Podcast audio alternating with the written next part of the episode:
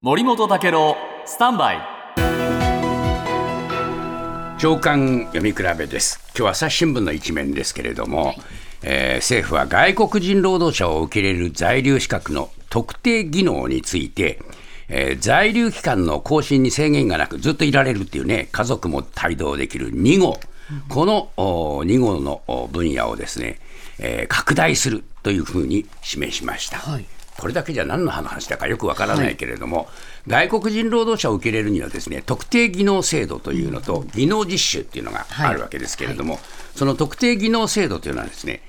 2種類に分かれてるんですね。1号と2号とあるんです。はい、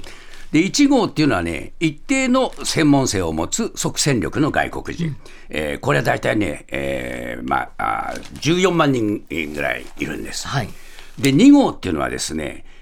これ相当のこの熟練した技能があって、しかも現場で統括ができるような知識があるということが必要というので、はい、これね、読売新聞によるとね、現在日本にはね10人ぐらいしかいない。あら、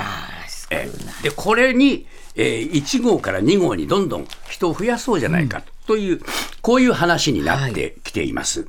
い、でそうすればですね、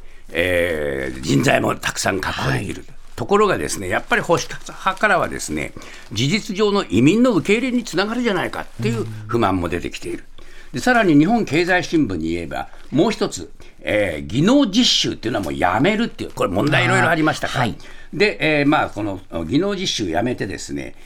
さらにいろいろと別の制度でこの 特定技能制度に昇格できるような、こういう制度を作ろうとしてるんですけれども、